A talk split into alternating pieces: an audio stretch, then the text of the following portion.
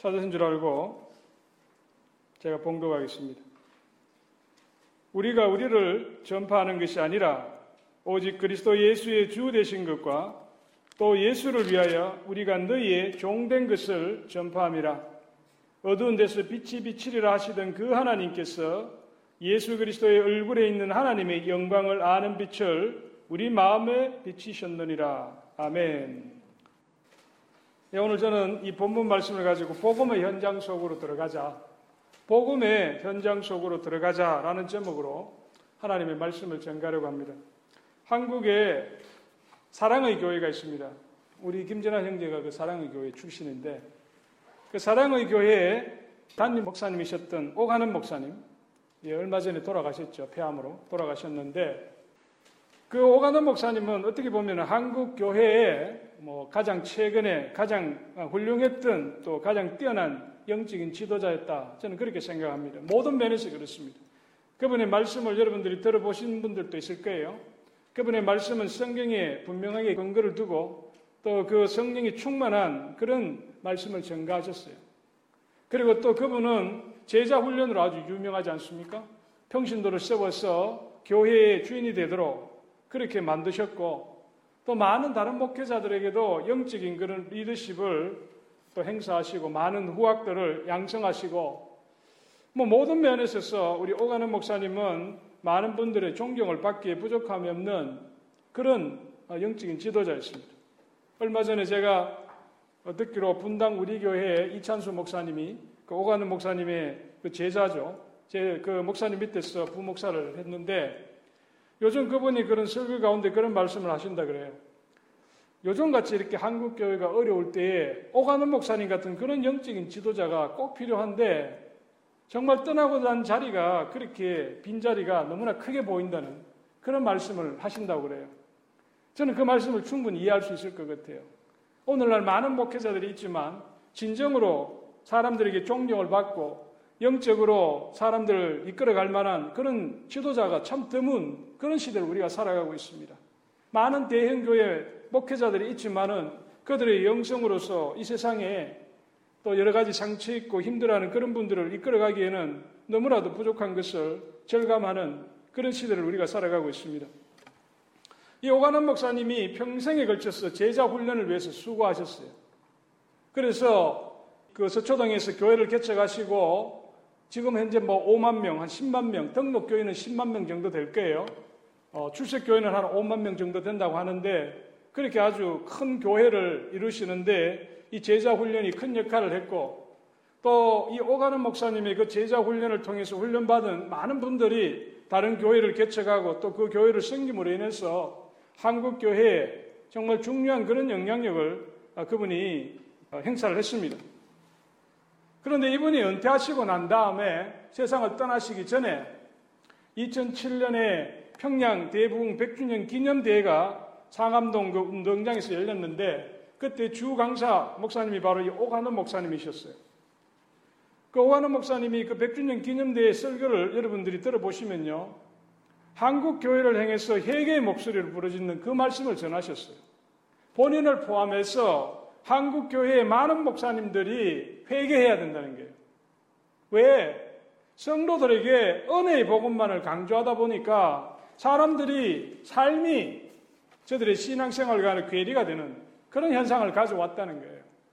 그래서 오늘날 한국 교회에 한국의 이 인구의 25%가 그리스도인인데 실제 영향력은 너무나도 미미하고 오히려 교회가 지탄을 받는 이런 지경에 이르게 된 것이 바로 목회자들의 그 설교가 잘못되었다는 거예요. 너무 사랑만 이야기하고 너무 은혜만 이야기하고 저들의 잘못에 대해서 지적하는 말을 하기에는 성도들이 싫어하니까 그 말을 주저하고 하지 않았기 때문에 오늘날 이렇게 되었다. 그렇게 회개하는 목소리를 그분이 말씀하셨습니다. 제자 훈련을 통해서 성경 말씀을 잘 아는 그런 제자들을 많이 양성하고 제자 훈련을 통해서 교회 안에서 충성된 그런 일꾼을 많이 키웠는데 저들이 세상에 나가서는 불신자들하고 전혀 다를 바 없는 그런 삶을 산다는 것입니다. 그래서 오가는 목사님이 자신의 제자 훈련이 잘못되었다. 그런 생각까지 하신 걸로 제가 알고 있습니다. 오가는 목사님만 이런 제자 훈련의 문제 또 교회 교육의 문제만을 지적한 것이 아니고 미국의 윌로 크릭의 처치의 그 빌 하이벨스 목사님, 아주 미국의 아주 유명한 목사님입니다. 그분도 그런 말씀을 하셨어요. 내가 교회에서 교육한 그 모든 것이 실패했다. 그리고 미국 남침내 교단, 남침내 교단은 주일학교 교육이 아주 유명합니다. 교육에 관해서는 미국 남침내 교단을 따라갈 수가 없어요. 그런데 미국 남침내 교단에서도 그런 말을 했습니다. 우리가 행한 모든 주일학교 교육은 실패했다.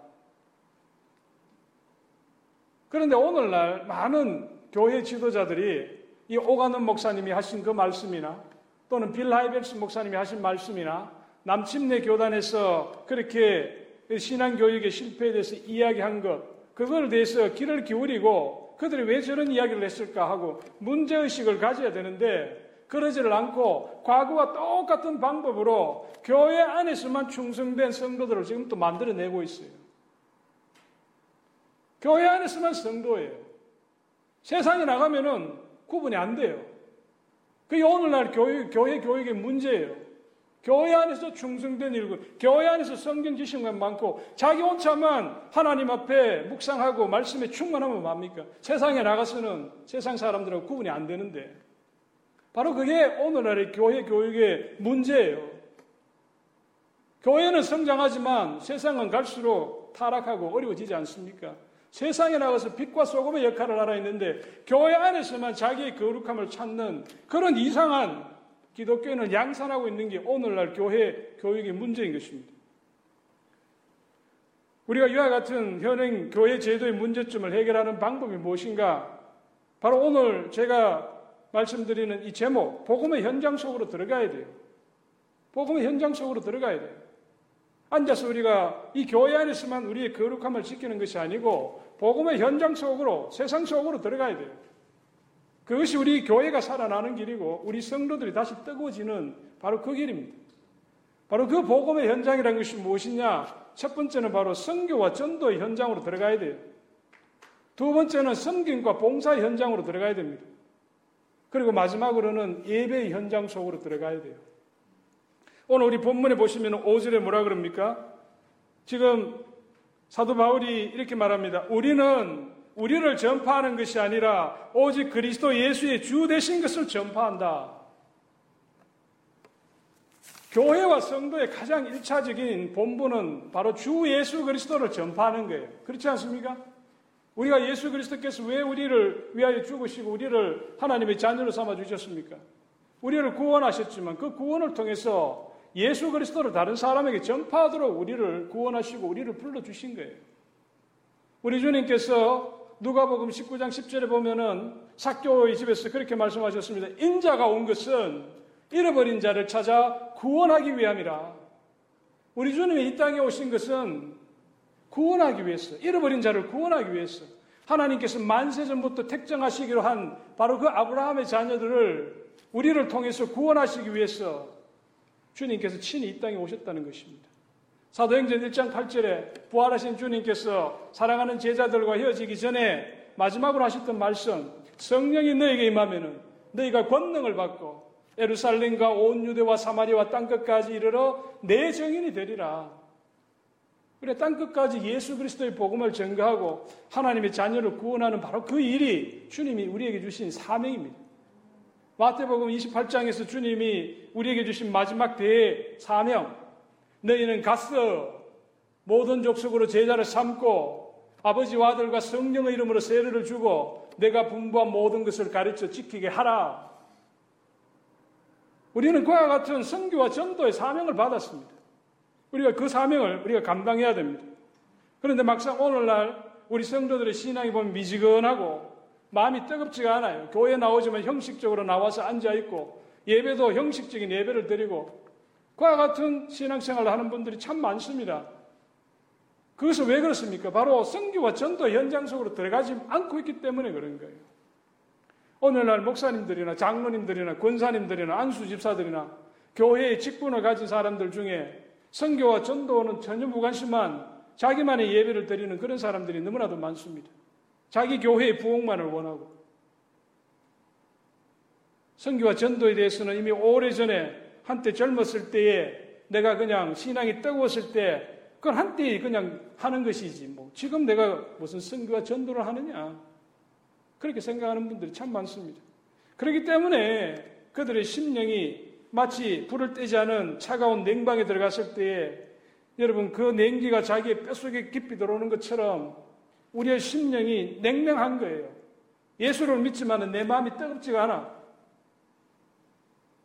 바로 성교와 전도의 그 현장 속에서 멀어져 있기 때문에 그렇습니다. 성교와 전도 현장이야말로 성령이 정말 역사하고 성령이 그 뜨거움이 함께하는 바로 그 현장이에요. 그곳에 있으면은 전하는 사람도 뜨거워지고 그 복음을 받아들이는 사람도 뜨거워지고 그 현장에 옆에서 지켜보는 사람도 뜨거워지는 거예요. 그래서 우리는 성교와 전도 현장 속으로 들어가야 돼. 내 마음이 뜨거워지고 내가 살아나려면 바로 그런 교회가 하나님이 기뻐하시고 하나님이 영광을 받으시는 그런 교회입니다. 우리 교회가 12월 초에 이제 교회 이전을 합니다. 제가 1년 전부터 이 교회 이전을 위해서 많이 기도를 했어요. 그리고 이 샬롯 남쪽에 있는 교회란 교회는 다 다녀보고 건물이란 건물은 다 알아봤는데 하나님이 주시지 않았어요.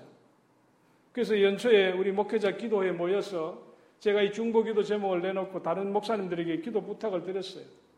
그리고 나서 또 다시 또 찾고 찾았는데도 못 구하고 결국은 이 더 빌리지 철치의 오후 예배로 이 장소를 찾아서 이렇게 옮겼습니다.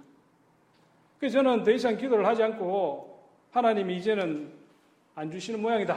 그렇게 생각했었는데 또 하나님이 10월 달에 다시 기도하게 하시고 3주 만에 새로운 교회 건물을 보게 하시고 또 그 이전에 필요한 모든 것들을 하나님께서 하나하나 채워주시는 걸 제가 체험하고 경험을 했지 않습니까? 지금도 우리가 지금 그 길을 가고 있습니다. 저는 지금 생각하면 요즘 너무 기뻤어요. 제가 그래요. 다른 형제들한테 그런 얘기, 내가 요즘 표정 관리한다. 어떨 때는 제가 집에 있다가도 하나님이 주신 이 은혜를 생각하면은 막 내 마음이 복받쳐서 정말 제가 감격하고 감사해요. 그냥 입에서 감사가 터져 나와요. 어떻게 이런 일이 있을 수 있을까? 어떻게 이런 일이? 어떻게 이런 일이? 왜 하나님이 이런 복을 우리 교회에 주셨을까? 저는 그런 생각이 들어요. 우리가 지난 여름에 이곳으로 옮긴 후부터 우리 마이크 형제하고 우리 선미진 자매하고 우리 아내하고 저하고 네 사람이 전도하러 나갔지 않습니까? 그래서 우리가 지마켓에도 가고 빼빼로도 가고 Fiesta Mall에도 가고 Carolina Place Mall에도 갔습니다. 지난 한 4개월 동안 우리가 전도에서 사형리를 가지고 전도해서 그것을 영접한 사람의 수가 150명이 넘어요. 하나님이 우리가 그렇게 나가서 성교와 전도 현장에 나가서 정말 하나님이 택한 백성에게 복음을 전거해서 150여 명 이상이 예수 그리스도를 영접하는 그 영접 기도를 했습니다. 하나님이 기뻐하시는 거예요. 하나님이 기뻐하시는 거예요. 우리가 하나님의 일을 하면요. 하나님은 우리 일을 해주셔요. 여러분, 이게 분명한 신앙의 원리입니다. 내가 하나님의 일에 충성하면요. 내가 가진 그 문제를 하나님이 직접 해결해 주셔요. 내가 하나님 앞에 충성되에 헌신하고 섬겼더니만 내 자녀의 문제를 하나님이 책임져 주시더라 이거예요. 내가 주님을 위해서 전도하고 섬겨했더니만 하나님이 저곳에 새로운 예배 처소를 준비하시고 우리를 그곳으로 인도해 주시는 거예요. 내가 하나님 앞에 물질을 내놓고 헌신할 때에 하나님이 내 사업을 축복해 주시는 거예요. 여러분 그걸 경험하셔야 돼요. 체험하셔야 돼요. 하나님이 내 사업에 도와주시고 축복해 주시고 그것만을 바라면 내가 먼저 하나님 앞에 충성되어 섬겨야 됩니다, 여러분. 하나님이 그 다음에 내 일을 책임져 주시는 거예요. 내가 하나님을 바라보고 쫓아갈 때에 세상의 모든 물질이나 모든 것들이 나를 따라오게 되어 있어요. 반대로 내가 세상의 물질을 가지고 쫓아갈 때에 여러분 평생 그 물질을 쫓아가면서 여러분 그 일에 궁색하게 살아가게 됩니다. 신앙이 바로 써야 됩니다, 여러분. 여러분이 큰 축복을 받고 큰 일을 하려면은 하나님을 쫓아가세요. 하나님이 모든 물질을 주장하고 계시는데 그분을 쫓아가야지 누구를 쫓아갑니까? 우리가 한 달에 저는 앞으로 우리 성도들이 정말 시간을 내서 한 번이라도 전도 현장으로 나가기를 원해요. 아니면은 여러분들이 정말 마음에 작정하고 선교사를 후원하기로 작정하고 물질이 안 되면 기도라도 여러분 그 사람의 이름과 그 가정을 위해서 기도하고 정말 우리가 선교하고 전도할 때 내 영혼이 살아납니다. 우리 교회가 살아납니다. 선교하고 전도하는 교회가 있는 그곳이 영적으로 그 지역이 살아납니다. 이 샬롯 지역이 영적으로 황폐한 곳이라면은 각 교회마다 선교하고 전도할 때에 그 교회가 살고 이 샬롯 한인 사회가 살아나는 거예요. 그래서 우리는 이 선교와 전도 현장에서 멀어지면 안 됩니다. 멀어지면 멀어질수록 우리의 신앙은 죽고 그 교회는 죽어가는 거예요. 그래서 우리는 갈수록 선교와 전도 현장 속으로 들어가야 됩니다. 힘들고 어렵지만은 주님이 기뻐하시고 그 일을 통해서 영광을 받으시고 그 일을 통해서 여러분들이 영적으로나 이 세상 가운데 하나님이 여러분들의 문제를 해결해 주시고 도와주시는 거예요. 그것이 성경이 가르쳐주는 신앙의 영적인 원리입니다. 믿으실 수 있기를 바랍니다. 그리고 두 번째로 우리는요, 섬김과 봉사 현장 속으로 들어가야 됩니다. 오늘 5절 후반부에 보면은 우리는 우리를 전파하는 것이 아니라 예수를 위하여 우리가 너희의 종된 것을 전파한다 그랬습니다. 우리가 예수를 전파할 뿐만 아니라 우리가 다른 사람들의 종이 되는 것을 전파한다 그랬어요. 섬김과 봉사. 우리 주님이 이 세상에 오셔서 왕으로 오신 것이 아니잖아요. 대제사장으로 오신 게 아니었어요. 목수의 아들로 오셔서 섬김과 봉사의 삶을 사셨습니다. 그분이 공생애를 시작하시고 하신 일이 뭡니까? 고아와 가부들을 돌아보고 병든 자들을 치유하여 주시고 정말 세상에서 소외된 세리나 창녀들 그 사람들에게 가서 같이 먹고 마시면서 저들을 격려하고 위로하면서 세워가는 그런 일들을 주님이 하셨고요. 그 주님을 따르던 열두 제자들도 마찬가지로 동일한 성김과 봉사의 삶을 살았습니다.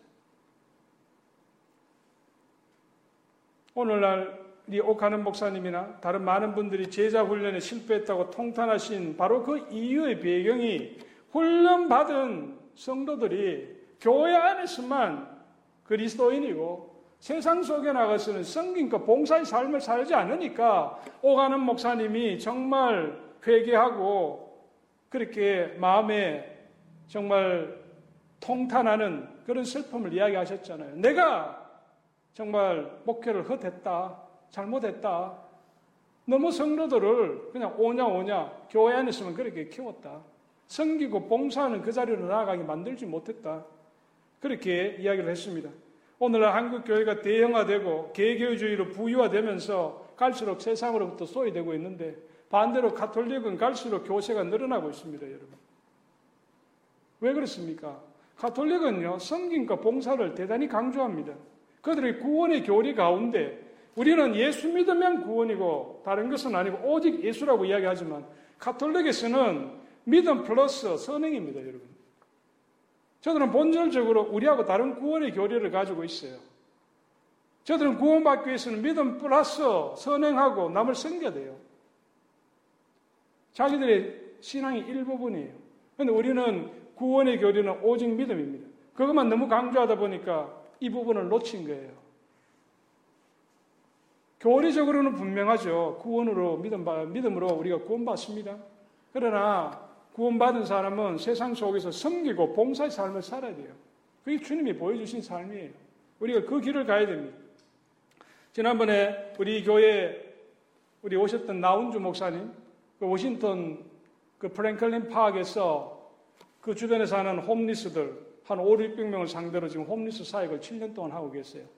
그 오셔서 지난번에 우리 금요일 날 열린 교회에서 같이 우리 그분 간정을 이렇게 들었지 않습니까? 그분이 그 홈리스 사역을 하면서 그 홈리스들이 얼마나 더럽습니까? 그 성병에 걸린 사람들도 있고 안 씻어서 정말 냄새 나는 사람들도 있고 마약하는 사람들도 있고 그래서 그분들하고 7년 동안 이렇게 사는 것이 그 쉽지 않은 일이에요. 그 사모님이 하시는 말씀 제발 다른 거는 다 좋은데 집에만 좀 데려오지 말라. 한 번 왔다 가면 냄새가 며칠을 가니까 집에만 제발 좀 데려오지 말라. 근데 요즘은 그분도 마음이 바뀌었어. 집에 데려와도 좋다는 거예요. 바뀌었어요. 그 이분이 7년 동안 홈리스 사역을 하면서 지금은 이제 많이 규모가 잡혔어요. 주변의 교회들이 협력 사역을 하니까 필요한 것들은 그 지구촌 교회 같은 교회는 한 구역에서 책임지고 그 필요한 것을 물질을 한 번 할 때마다 공급을 해주고 그 주변 교회들을 많이 도와줘요. 그 7년 동안 그분이 그곳에서 홈리스들을 사역했는데 제가 우리 집에 와서 일주일 동안 같이 먹고 자고 이렇게 지냈어요. 있던 있는 동안에. 그래서 같이 이야기도 하면서 제가 답답한 이야기도 좀 나누고. 그래서 그분이 같이 이렇게 있는 동안에 제가 마음에 느낀 게, 아, 내가 너무 온실 속에서 지금 신앙생활 하고 있구나. 온실 속에서 목회를 하고 있구나. 저분은 7년 동안 정말 그 프랭클린 파크, 그 야외에, 야외에 그냥 밖에서 예배를 드려요. 천막 치놓고. 우리는 이렇게 지붕 있는 집에서 따뜻한 곳에서 추위도 모르고 그렇게 지금 목회하고 있잖아요. 그래서 저는 정말 온실 속에서 내가 지금 신앙생활 하고 있구나. 그런 걸 느꼈어요. 그래서 내가 나도 정말 저분이 말씀하시는 것처럼 현장 속으로 들어가야 되겠다. 우리가 성교와 전도 현장 속뿐만 아니라 봉사하고 섬기는 현장 속으로 들어가야 됩니다. 우리 형제들하고 같이 이렇게 밥 먹으면서 이야기할 때 그런 이야기를 해요. 우리 샬롯 지역의 노인분들, 한인 노인분들 중에 보면 생활이 어려운 분들 많잖아요.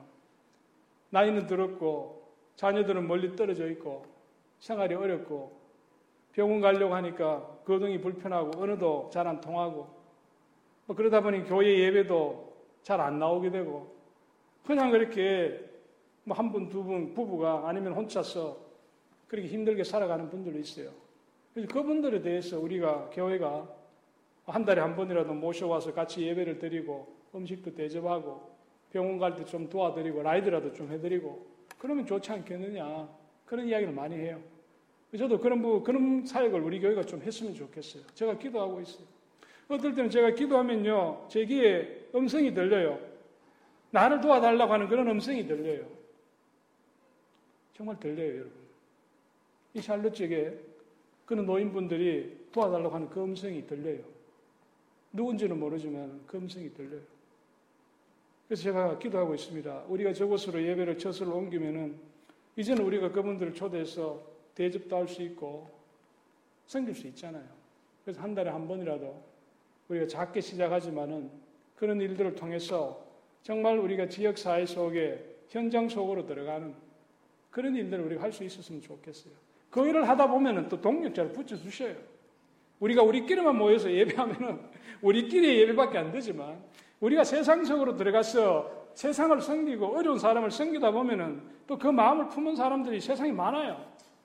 그분들이 같이 또 도와주는 거예요. 그래서 교회의 사역이 넓어지고 하나님의 나라가 확장되는 겁니다.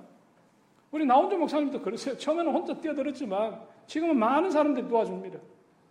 하나님의 마음이 있는 그곳에 우리가 일을 하면요. 하나님이 도우시기 때문에 주변에 사람들을 붙여주시고 물질을 붙여주시고 헌신된 사람들과 함께 그 일을 하는 거예요. 우리가 그 현장 속으로 들어가야 됩니다. 그리고 마지막으로요. 우리는 예배 현장 속으로 다시 들어가야 됩니다. 오늘 6절에 보시면은 또 사도 바울이 그렇게 이야기를 했습니다. 어두운 데에 빛이 빛이라 말씀하셨던 그 하나님께서 예수 그리스도의 얼굴에 있는 하나님의 영광을 아는 빛을 우리 마음에 비추셨느니라. 우리가 전도하고 선교하는 것, 그리고 또 남을 섬기고 봉사하는 것은 대단한 에너지가 필요합니다, 여러분. 대단한 힘이 필요합니다. 우리가 그것을 계속 지속적으로 하려면은 우리가 날마다 새 힘을 공급받아야지 그 일을 할 수 있어요. 내 자신의 의지, 내 자신의 능력만 가지고 그 일을 하다가 보면은 얼마 안 가서 내가 지쳐서 포기하게 됩니다. 남을 섬기는 거 쉬운 일이 아닙니다, 여러분. 내가 희생하는 거 한 번은 할 수 있어요. 두 번은 할 수 있어요. 그러나 그것이 5개월, 6개월, 1년씩은 못해요. 내 힘으로 하는 것이 아니고, 내 능력으로 하는 것이 아니고, 하나님의 영을 받아야 돼요. 그래야 내가 1년씩, 2년씩 지치지 아니하고 7년, 8년씩 할 수 있는 거예요. 그렇게 하려면은 내가 현장 속에서 성교하고 전도하고 또 남을 섬기고 봉사하는 그 힘이 딸릴 때는 우리가 교회에 와서 예배를 통해서 새 힘을 공급받아야 되는 거예요.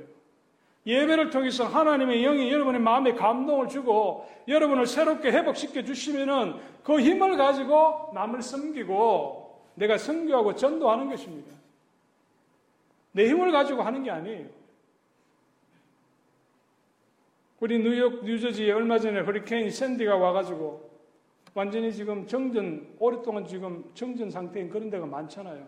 우리 교단, 교회, 목사님들, 교회들도 지금 가정에도 정전이 돼가지고 촛불 켜놓고 지금 계속 지금 지내고 계시는 그런 분들이 있더라고요. 여러분, 전기가 공급이 안 되면은 아무것도 할 수가 없어요. 모든 돌아가는 기계들이 다 중단이 됩니다. 마찬가지로 우리가 그런 하나님의 영의 그런 힘을 우리가 받아야 돼요. 내가 그런 영의 힘을 받지 못하면은 전기가 끊어지면은 돌아가던 기계도 안 돌아가는 거예요. 중단되는 것입니다. 그렇기 때문에 예배가 살아있어야 돼요. 교회에 예배가 살아있어서 정말 지치고 힘든 사람이 그 예배를 통해서 새 힘을 공급받고 성령의 감동을 받고 떠날 때는 새 힘을 가지고 다시 도전하는 거예요. 우리 주님이 또 그렇게 사셨습니다. 우리 주님이 그 바쁜 일정 속에서 항상 일이 끝나면은 그분은 한적한 곳에 가셔서 기도하시고 하나님과 함께 기도하시고 또 자기가 쉼을 가지고 회복하는 그런 시간을 반드시 가지셨어요. 그래서 다시 또 세상 속에 가서 섬기고 봉사하고 전도하고 구제하는 것입니다. 우리도 마찬가지입니다. 우리도 예배를 통해서 그런 쉼과 회복이 되고 새로운 또 하나님으로부터 능력을 공급받아서 그 능력으로 또 세상 속으로 나아가는 거예요. 저는 우리 교회가 요즘 이렇게 예배가 많이 살아나고 있는 것에 대해서 참 기쁘고 감사해요.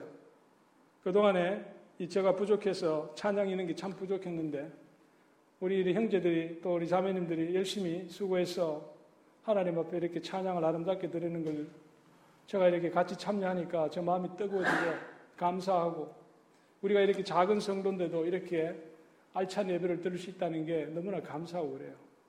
많은 교회 가지만은 성도가 뭐 100명, 200명 있는 그런 교회 가도요. 예배가 정말 죽어 있는 그런 예배 드리는데 많아요.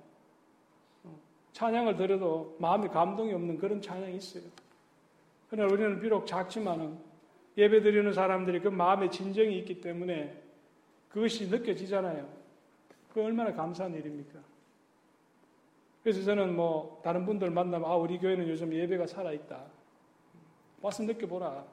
와서 느껴보라.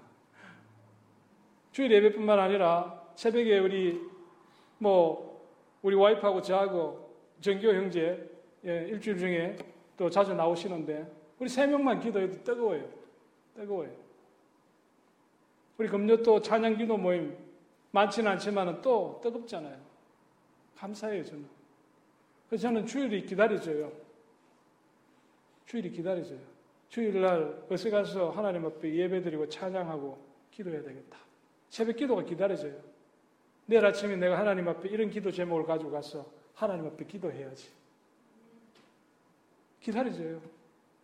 누가 나에게 기도 부탁을 하면은 아, 내일 아침에 저걸 가지고 하나님 앞에 나가서 기도해야지. 기도해야지. 우리 금년 모임에서 찬양하고 기도하는 거 아, 저는 기다려져요. 예배가 살아있으면요, 마음이 뜨거워져요. 그러려면 여러분들 마음의 진정성을 가지고 주님을 사모하는 그런 마음으로 예배에 참석하셔야 돼요. 예배를 드리는 사람만, 인도하는 사람은 마음이 뜨겁지만 내가 그런 마음을 가지지 못한 채 예배 참석해서 앉아 있으면은 그게 전달이 안 돼요. 정말 내가 주님의 그 마음을 사모하는 그런 심령으로 이 자리에 나와 있을 때에 또 예배 인도하는 사람들, 찬양을 인도하는 사람들이 진정성을 가지고 하나님 앞에 찬양과 기도를 올려드리고 말씀을 선포할 때에 우리의 마음이 뜨거워지고 그 가운데 성령이 충만히 임하는 것입니다. 그 예배가 살아나는 거예요. 오가는 목사님이 제자 훈련은 본인이 생각에는 실패했다고 생각할 수도 있었지만은 저는 그것이 실패라고 생각하지는 않아요. 분명히 오가는 목사님은 한국교회에 중요한 영향을 끼치고 큰 일을 하셨어요. 저는 그것이 미완성이라고 생각합니다. 나머지 부분은 이제 우리가 해야 되는 거예요. 오가는 목사님들은 목사님은 제자를 키우고 그들이 성경 말씀 위에 바로 서도록 하고 교회에 충성된 일꾼을 이제 만드셨지만 이제 그들이 세상 속으로 나아가서 전도하고 선교하고 세상을 섬기고 봉사하는 바로 현장 속으로 들어가야 되는. 그 일을 해야 될 일이 우리들이 이제 해야 될 그 과정인 것입니다. 저는 여러분들이 앞으로 뭐 저와 함께 있는 동안에는 이런 복음의 현장 속으로 선교와 전도하는 일에 좀 더 마음을 쏟으시고 또 주변에 우리가 살고 있는 이 주변 지역부터 정말 어려운 그런 도움이 필요한 사람들을 섬기고 봉사하는 그 일에 우리가 가진 자원들을 사용하고 우리의 에너지를 사용하고 그런 일을 할 수 있었으면 좋겠어요. 그러면은 뭐 저는 작은 변화에서부터 커다란 변화가 이어진다고 생각해요.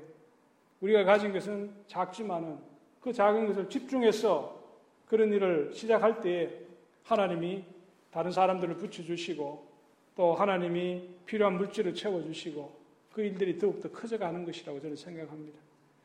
하나님께서 새로운 예배 처소를 주시고 또 새롭게 우리 교회가 출발할 수 있도록 은혜 주신 것은 우리만의 왕국을 건설하는 것이 아니고 복음의 현장 속으로 들어가도록 하나님이 축복해 주시기 위해서 그 교회를 사용하실 줄 믿습니다.